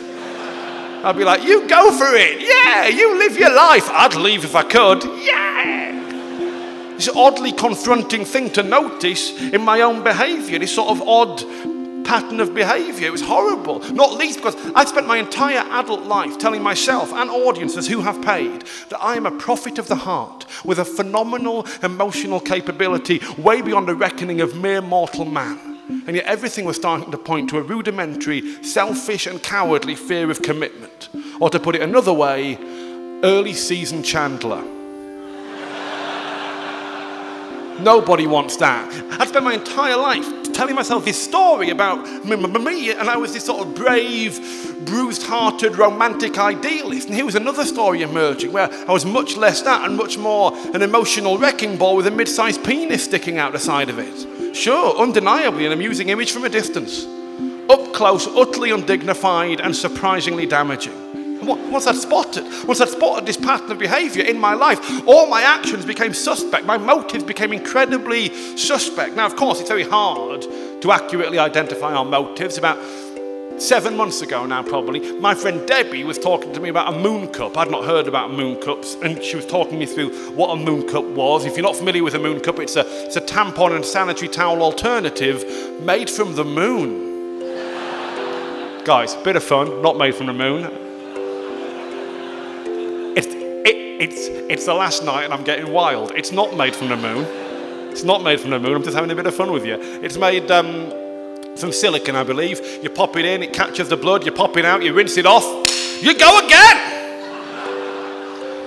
That's the chant. And when my friend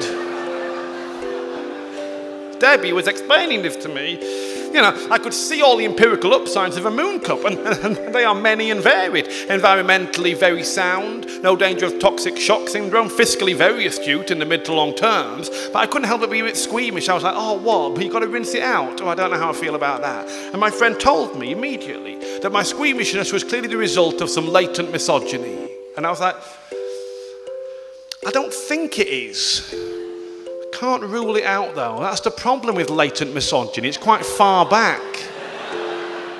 I mean, I am uncomfortable around strong, powerful women. I know that much. I mean, I'm also uncomfortable around strong, powerful men and strong, powerful dogs, to be fair. So maybe the strength and the power more than the femininity. I thought about it. I thought, no, I don't think it is that. I think it's just the fact that it's blood in a cup that's making me wince. I think if I walked into my kitchen and saw someone rinsing a nosebleed out of an egg cup, I'd still be like, oh, mate. Do you have to? That's where I drain my veg. Anyway, about two weeks after that, I was talking to another friend of mine about moon cups. She'd not heard about moon cups, and I was explaining to her what a moon cup was, and at some point she said, ooh, what, and you got to rinse it out? I don't know how I feel about that. And I was like, yes, right. Went back to my first friend. I was like, oi, I've got one of your lot, giving it what I reckon. And my first friend told me with certainty that my second friend was clearly the gender equivalent of an Uncle Tom. That she was feigning unease at her own menstruation because she was so enthralled to the patriarchy she didn't want to intimidate or unnerve a man. And I was like, I mean, I can't rule it out. But it does feel like a massive call to make. Or at least that's what I thought had happened until my friend Debbie came and saw this show. Uh, about four nights ago now, and said to me afterwards, that's not what happened. You've conflated me and Lisa there into one person, and that's not exactly what happened. But I think my point is sound.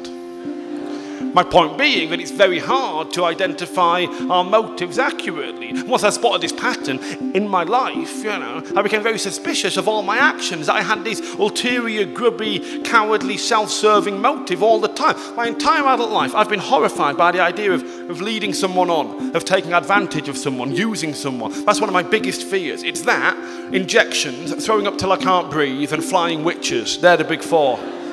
What a night that was. And so any time... Anytime I found myself in a situation where an emotional balance, where an emotional imbalance rather, has been arising, I've taken steps to address it head on, because I don't think people have sole responsibility for their own feelings. I don't believe that. I don't think people's feelings are their own business. I think we have a mutual responsibility for each other's emotional well-being. So I've taken steps to address any emotional imbalance. I've said, look, I just want to be very clear at this stage. I'm not really looking for anything serious. I'm having fun, but I don't want to lead you on. I'm not really emotionally available in any sense, really. I'm still quite sad over this thing that happened, still working through that. I just don't want to take advantage. I don't want to lead you on. Don't want to use you. I just want everyone to know where they stand at this stage. And to begin with, that sounds like and feels like a responsible thing to do. But after you've heard yourself make various versions of that speech to various people over various continents over more than ten years, it becomes a bit harder not to suspect a grubby little subtext throbbing underneath those noble words along the lines of, uh, hi, I um, hereby disavow myself of any responsibility relating to emotional consequences arising from actions undertaken hereafter. So, uh, if you can sign here, here, initial here, here, and here, we can begin a series of sporadic and increasingly heartbreaking sexual encounters. I became very suspicious that I was telling people I didn't want to lead them on just so I could then lead them on guilt-free. You know, I didn't want to be one of those people who's like, don't get involved with me, Mary Beth, I'm bad news! I, I don't mind, Trevor, I love you, Trevor. Mary Beth, I killed your dog. Well, why did you do that, Trevor? I'm bad news! You need to be more specific in your warnings, Trevor.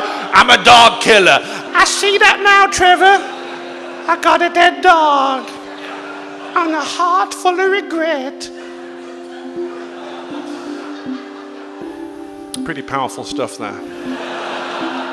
But we've all met people that think that by telling you they're an arsehole, that mitigates the fact that they're an arsehole. You know, you go, mate, you just behave terribly. Yeah, sorry, mate. Oh, I'm a bit of an arsehole.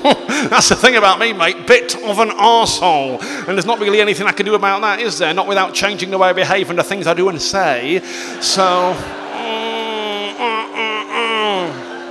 I became very suspicious that that's who I was, that's what I was doing. I was talking to, to, to a friend of mine saying that I thought I'd maybe been leading people on whilst trying not to lead them on, or, you know, not all, all this stuff. And my friend said to me, you text a lot. That was all she said. You text a lot, but it was all in her tone. It was far less like, you've done a lot in the garden, and far more like, that's a lot of ketchup for an adult. And I was on stage and I was talking about this. And after the show, a friend of a friend of mine who I'm friendly with came backstage and said to me, that's true that, you do treat women like that, that's true. And her certainty was horrible, it was brutal, it, it, it winded me, you know. And I just stood there and literally all I could think was, well, it's not as simple as that. Because it's not as simple as that. I mean, I have undeniably treated people badly. I've, I've let people down, I've led people on, I've used people. I once, you probably won't believe this, but once I put my cock through someone's car window. I know, that's how I felt when I found out. But, but, but there's a massive difference be- between something you have done and something that you do. I have shat in the street, but I don't shit in the street. And the more I thought about this pattern, the less sufficient it felt as an understanding of who I was and what I'd done. You know, th things have broken down in various ways for various reasons. Maybe I've just seen this pattern because that's what we do. We see, we see patterns because it's comforting. We see patterns, we make rules, we spy the unwitting face of Christ in a largely oblivious muffin. And I became suspicious of this pattern. Like maybe seeing this pattern was in itself an act of... arrogant contrition, a sort of form of, of cowardice. Maybe it was worse than that. Maybe there was no pattern. Maybe this was all just a, a mess, just a heartbreaking mess of fear and desire and loneliness and desperation and doubt and hope. I mean, I don't want doubt. I don't want to live in doubt. I'm increasingly unconvinced by hope, if I'm honest. I am. I don't think it's the powerful force for change we're told it is. I mean, it can be. Clearly it can be. We can all, it, It can also be this oddly impotent, static optimism, keeping people exactly where they are with their fingers crossed. You know, I think, I think hope keeps people where they are. It tells people, just, just give it a minute, give it a minute. I think hope keeps people in relationships they shouldn't be in, keeps people out of relationships they should be in. It stops people moving on. It stops people committing. Hope stops me soaking lentils. If I'm reading a recipe book and it says, soak the lentils overnight, that recipe book can go fuck itself. For two reasons. Firstly, I'm hungry now, it's already tea time. Secondly, anything could happen before tomorrow tea time. I'm not going to put lentils into soak when I might be about to meet the one. If you know what you're having for tea tomorrow night, you've not left enough room in your life for magic. Oh well, I might as well put the lentils on. Nothing ever changes. I think hope is the opposite of action, it's the opposite of experience, it's the opposite of plans. Hope is a life kept full of little gaps just in case someone, somewhere, somehow changes everything. I don't want that, I don't want to live in hope, but neither do I want doubt. All I've ever wanted in a relationship is zero doubt, just the absolute absence of any doubt. And, and, and if you say that to a person who's in a relationship, they say things like, oh mate, oh, mate. Firstly, I find it interesting that people that are in a relationship feel at liberty to speak to people that aren't in a relationship like we are somehow their past. Whereas actually, we are their inevitable future. Don't look upon me as a stage you've passed through triumphant. Look upon me as the ghost of Christmas yet to come. Oh, mate. No one gets zero doubt, mate. It's a fiction. It's a fairy tale. That's not real love. Real love has doubt in it. Yeah? And doubt's good. Yeah, it's good. Doubt's good. Because when you doubt it, you question it. And when you question it, you strengthen it. Mm. And maybe those people are right. I'm not saying those people are doing it wrong. They feel at liberty, seemingly, to tell me I'm doing it wrong, that I'm living some delusional fiction, that I'm holding out for something that's utterly impossible, that's sort of childish and naive, you know. But I'm not telling them they're doing it wrong simply because they've made some mental leap that equates love with doubt and fear and uncertainty. I'm not saying that. I would never say that. Not my place. I'm not saying that those people are dysfunctional cowards who have settled for something less than perfect because they can't face being alone for more than half a day. I'm, I'm not saying that, guys. I would never say that. Not my place. Not my place to say that. But people do go to Starbucks and insist that it's coffee because our, our experience governs our imagination of what could be possible. But maybe those people are right. Maybe they genuinely are right. Maybe there's no such thing as a sort of true love. Maybe the only thing that matters is time, time spent together. Maybe the only way to feel that genuine understanding, mutual understanding, is a shared backlog of life, you know, events and, and emotions and memories. So maybe it matters less who we're with and more how long we're with them. Maybe we'd all be much happier if we stopped holding on for this one true love and just grabbed someone who wasn't a dickhead and got started. To go, all right, world's massive, isn't it? Massive world, terrifying, full of cunts generally. You seem nice, I'm all right mostly. Do you want to stick together till one of us gets bored and or dies? Let's do this. Maybe those people are doing it right, or maybe I'm doing it right, or more likely, maybe nobody is doing it right. Maybe there is no right way of doing it. Maybe every discussion about what the right way is is nothing more than a discussion about which hat to wear whilst pissing in the wind. Because if doubt and uncertainty and sadness and loneliness are inevitable, whether or not you're in or out of a relationship, why drag someone else into that fuckstorm?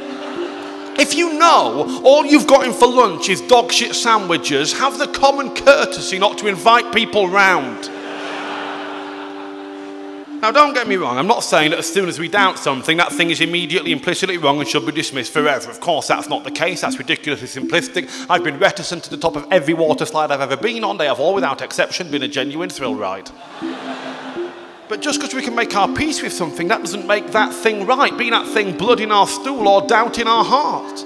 We can normalise anything about our lives that we find frightening. We do it all the time. We're like, hey guys, guys, we all bleed when we shit, right? Yeah, of course we do. To the beach. We can normalise, we can, we can sublimate, we can repress, we can create. Hope can make the wrong thing feel right. Doubt can make the right thing feel utterly wrong. How do you know? How do you know when, when holding on to something is delusional, or, or when letting something go is courageous or heroic? How do you know? How do you know when, when, when, when thinking of someone else's feelings is living a lie, a joyless lie? How do you know? How do you know when holding on to the idea that every fleeting moment of our lives could change everything forever is nothing more than the careless cruelty of the self-involved? How do you know? People say, oh, you know when you know. That doesn't mean anything. That doesn't address the problem. You, you cannot know for years, then know in a second. You can know for years and suddenly not know. It took me a year and a half to realise I'd stopped enjoying pork belly. I would still order it every time I saw it on a menu in a restaurant out of an odd sort of duty to a former self. I'd be like, okay, well, I see you've got pork belly here, so I'll be ordering the pork belly, because if I don't do that, I'll start asking myself all sorts of other questions about what else has changed and who I've become. So, pork belly, please. And the pork belly would arrive, I'd eat it, I'd feel bilious and sad and yearn for a salad. I think anything that we know about ourselves, that we know, even the most fundamental things about who we think we are, if we expose those things to enough time, enough context, enough experience, they become utterly questionable. I, I increasingly have to ask myself, if I really am so good at being alone, so comfortable on my own, why have I sent quite so many people pictures of my dick? Because that is not the behaviour of a man comfortable and at ease in his own company. That is the behaviour of a lonely, desperate piglet with access to a modern mobile telephone. That's one at a time over a number of years, incidentally. You know, not all in one mad night. Group send, cry for help, you know. Although, having said that, about four months ago, I did take a picture of my penis with my glasses on it, and that remains the funniest thing I've ever seen or done. Seriously, if you've got access to a penis and some glasses, I don't know why you're still here. Looks like a character out of The Raccoons. Specifically, Mister Cedric Sneer.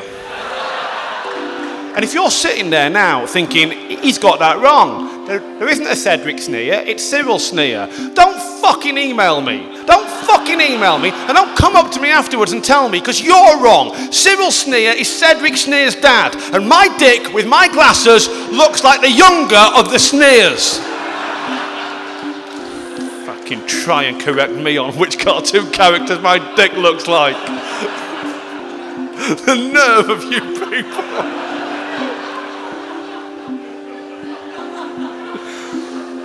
Very hard to know anything about ourselves, you know, to know, to know, you know, anything about ourselves. At the moment, I feel like I know two things about myself beyond any shadow of a doubt. One, I have in my lifetime treated people badly, let people down, led people on, and two, I can't have biscuits in the house. Can't do it. I can either have just bought biscuits, or I can have eaten all the biscuits. If you want to come to my house and have a biscuit, you've got a very small window of opportunity. You essentially have to be spying on my house. And frankly, that sort of creepy behaviour does not get rewarded with a biscuit. You got this woman to come to your hotel room in the middle of the night. And when she came in, you were sitting on a chair. We talked about it. Do you remember? She comes in, you're sitting on a chair. You do this. She turns round. You look at her and say, for me, no, and she leaves. About eight months ago, I was here in this building. I was in the, the cafe at the front of the building. And I saw a man at a table on his own. And after about five minutes, I saw a lady arrive. And she was like, hey, and he was like, hey. And then he closed his eyes and leaned up for a kiss, hello, like this. But in the time it took him to close his eyes and lean up for a kiss, hello, the lady had turned away to take in her new surroundings, as we all do in a new room. She's like, okay, exit, exit, potential threat, weapon, weapon, weapon, weapon. When she turned back, gave him a kiss, and they went about their day. Now, he'd been up in this position for just slightly too long. Not so long that it was overtly comedic and they could all laugh about it together and fall all the more in love. Just long enough that that man had been plummeting alone through darkness for a second and a half, increasingly concerned that when he opened his eyes, that woman had run away, or the world itself had ceased to exist. And I saw that. I witnessed that moment in that man's life. No one else saw it. He felt it. I saw it. And that feels like a privileged and intimate understanding of that man. But of course it's not. Of course it's not. And it would be disingenuous and delusional of me to claim that I know him based on that. Go, oh, him? Yeah, no, I know him. Yeah, no. He, um, he plummets through darkness. Yeah, spread it with credit. Of course, that would be ludicrous, but that's how we form our understanding of everything, based on our own experience of that thing. We all extrapolate. We all extrapolate our experience to, to rules about the world. About, about, how long ago? Five months ago. A friend of mine said to me, I've got to get Caroline a birthday present. Now, clearly it's very tricky when you've got to get someone a birthday present, because ideally what you want is a present that shows them how much you love them, how much you know them, and that you heard them say something offhand about six months earlier. Sometimes, of course, people don't bother with any of that. About four years ago at Christmas, my mum and dad bought me bagpipes. I had dropped no such hint. At no point had I said, I'll tell you what I'm looking for this Yuletide season. Uh, more discordant noise and a genuine challenge for my asthma. Now, if, and I know this is asking a lot, if those two disparate elements could somehow come combined in tartan, mwah. Christmas morning was amazing. There was a big parcel, smaller parcel on top. I went to open a small parcel first. I said, no, no, open a big one. I opened a big one, it was bagpipes. I opened a small one, it was a book about how to play the bagpipes. And they said, we didn't want you opening the, the, big, the, the, the small one first, working out that the big one was going to be bagpipes. And I was like, that wouldn't have happened. I could have opened eight books about how to play the bagpipes, nine D V Ds about how to play the bagpipes, and a ticket to a residential bagpiping course. This would have still caught me off guard. But my friend says to me, I've got to get Caroline a birthday present. And so I said, get her a butt plug, because that's the sort of thing I say when I don't really want to engage with what's happening in other people's lives. One of the good ones. I said, get her a butt plug, and she said, women don't use butt plugs. And I was like, what? She went, women don't use butt plugs, they're not for women. I was like, right, well, I mean, I was joking, but also, I don't think you can say that. And she was like, they don't, we're not for women, women don't use butt plugs. And I was like, no, clearly, you don't use a butt plug, clearly, but can you genuinely not imagine somewhere in the vastness of the world a woman may occasionally enjoy a butt plug. She was like, no, we're not for women. Women don't use butt plugs. I was like, this is going to be a very hard argument for you to ever win. Because all it takes for me to prove you wrong forever is a single black goose with a butt plug up it. This is what we all do. We all extrapolate our experience to a sort of universal experience. Without, without even realising we're doing it, we take our life for life, our world for the world, our experience for an objective, universal experience. I was in a cafe about four months ago and I ordered eggs on toast and they arrived poached. I know, right? He puts them down. I turn to him and say, what the fuck's this, mate? He says, uh, that's eggs on toast. I'm like, it's not, is it, mate? Go on, have another look, go on. That's poached eggs on toast, isn't it? Uh, eggs on, on toast, unspecified, uh, unspecified eggs on toast, scrambled, mate, don't be a cunt. I was on a bus, I heard someone's ringtone go off on their phone. It's the same tone I use as an alarm to wake me up every morning. I turned round, they weren't in bed, I didn't know what the fuck was going on. Just standing there on a bus thinking maybe there really is no such thing as a universal experience. I don't think there is such a thing as a universal experience. I, th I think our most common experience is not universal, our rarest experience is not unique, you know. I don't believe in a universal experience or a universal truth. Can't think of anything that's always true. I can only think of one thing that's never true, and that's the phrase, you've got your whole life ahead of you.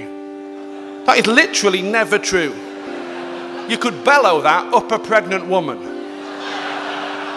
and it would still be unclear and politically charged.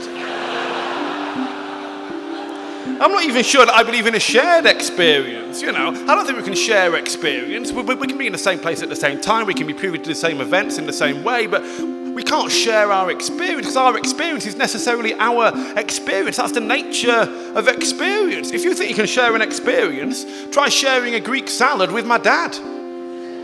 Best of luck getting any feta.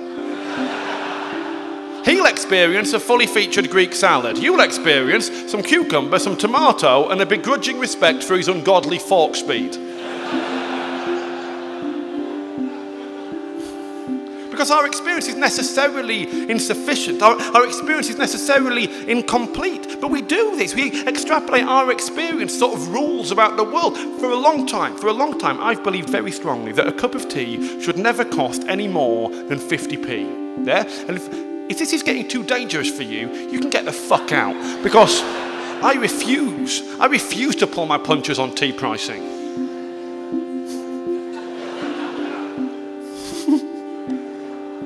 Clearly, loose leaf tea, infusion tea, that's a different kettle of fish. If, if they're using the kettle of fish, that's an added expense to take into account. But tea bag and hot water tea, any more than fifty p, it's fucking rude.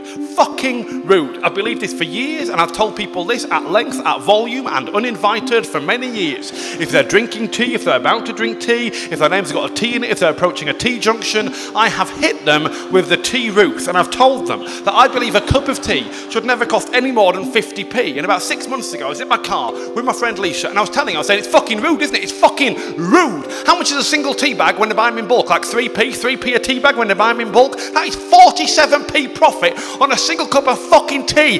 How much fucking money that these racketeering shit dogs need to fucking well make? Fuck! Fuck! And she said, no, I see your point, I do, but I think in certain situations it's different, isn't it? If you're sitting in a cafe, thirty-five, forty-five minutes, one cup of tea on the go, I think it's fine in that situation to charge a bit more, isn't it? Because they've got their hidden costs, they've got the infrastructure costs, they've got the heating, the furniture, the water, the electricity. I think it's fine in that situation to charge one seventy, one eighty for a cup of tea. And I was like, yes, you are right about that. She was like, why are you talking in that voice? I was like, because I'm too embarrassed to use my own voice at the moment. So, what I'm doing is putting a little bit of distance between me and the things I've been saying to strangers for more than a decade with a funny little voice. Now, don't get me wrong, I'm not saying that we shouldn't farm our understanding of things based on our experience of those things, but we need to hold on to the fallibility of what we believe, onto the paucity of what we've experienced. We need to articulate that when putting information into the world, because every word we say has the troubling potential to live forever. Even a lot of the sort of stuff you guys say. Seriously, guys, I mean, I'm, you know, I'm a phenomenal phrase maker with a poet's heart and a craftsman's eye for detail. It is a curse more than a gift, and it goes with the territory that this shit will stick.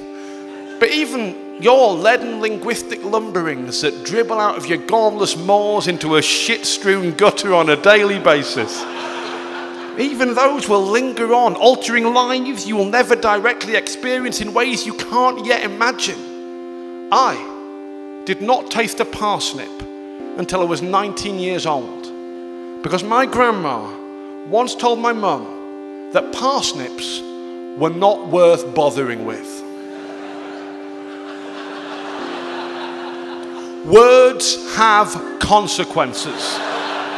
I'm nineteen years old, I'm at university, everyone's trying new things.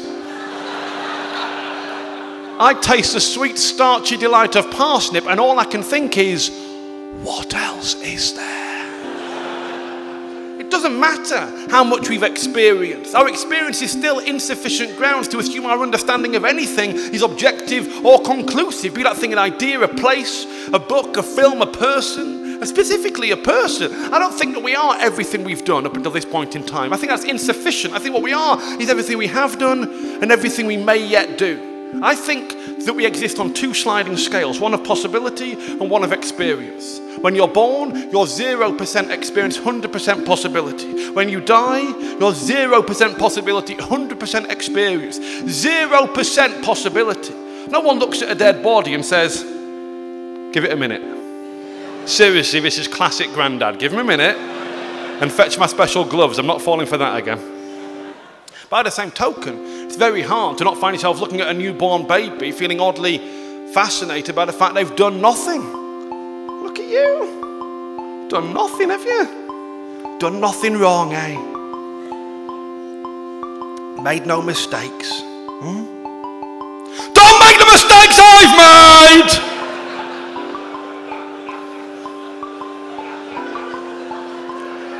He's crying again.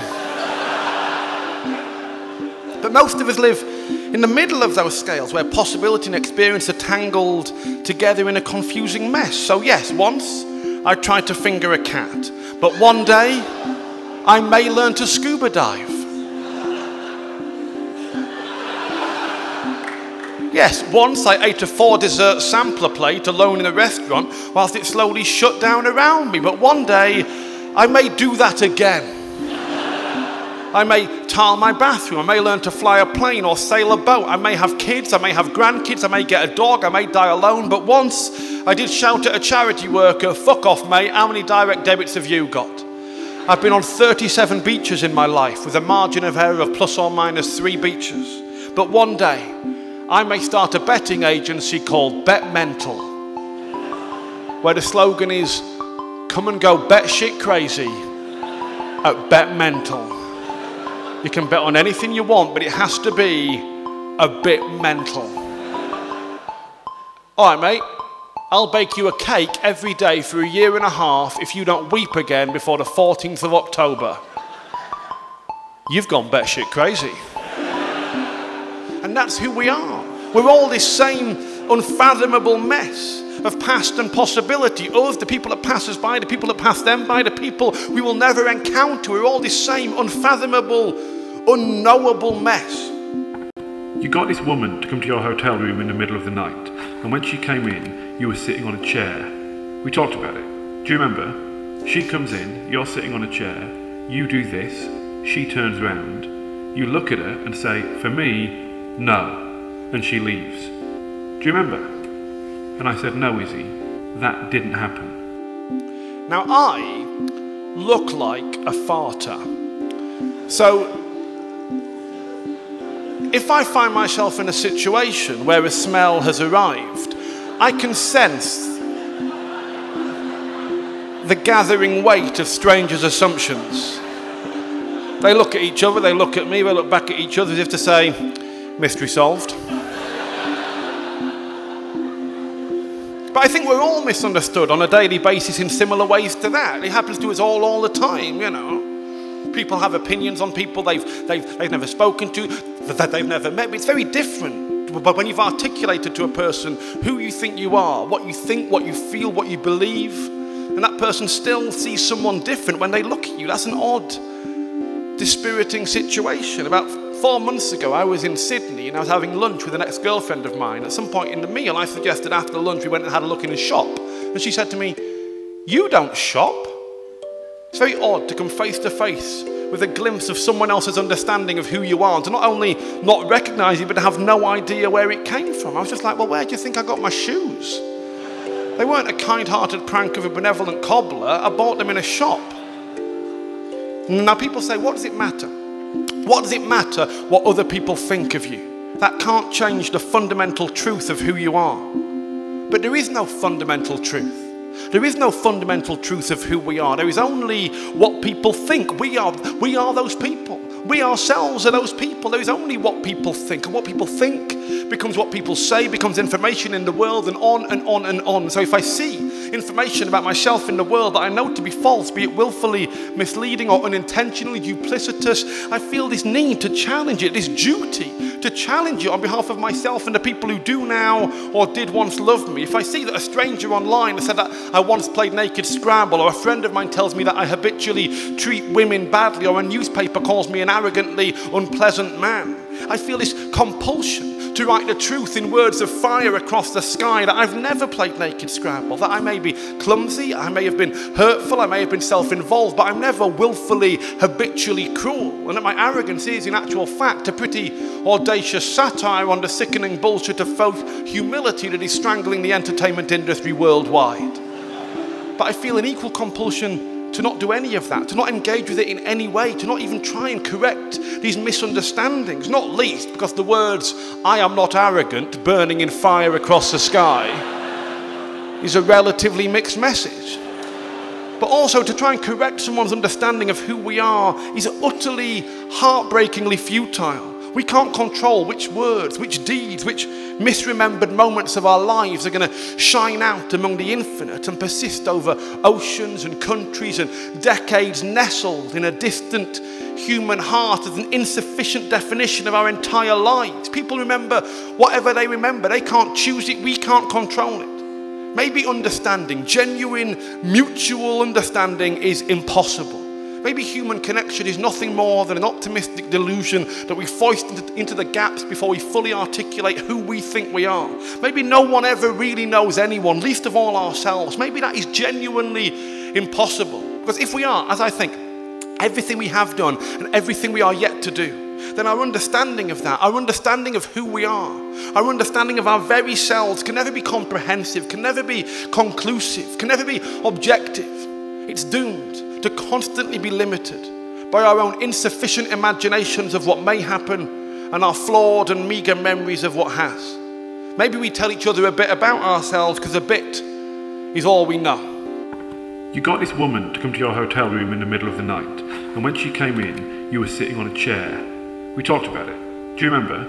She comes in, you're sitting on a chair, you do this, she turns round, you look at her and say, "For me, no," and she leaves. Do you remember? And I said, "No, Izzy, that didn't happen." She said, "Yeah, it did, we talked about it, do you remember?" And I said, "No, Izzy, we didn't." What we talked about was food.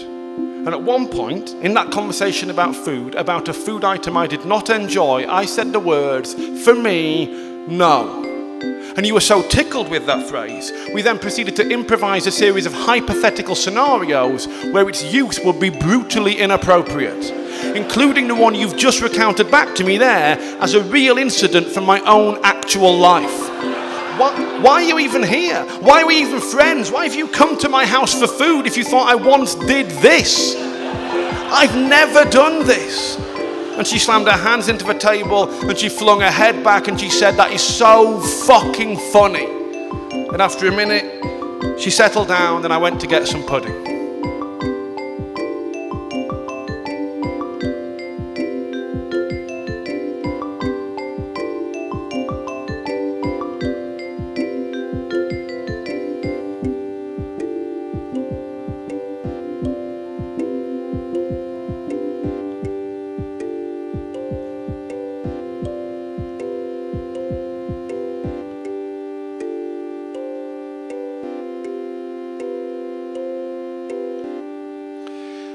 I once told a story about myself, and I did not recognize it.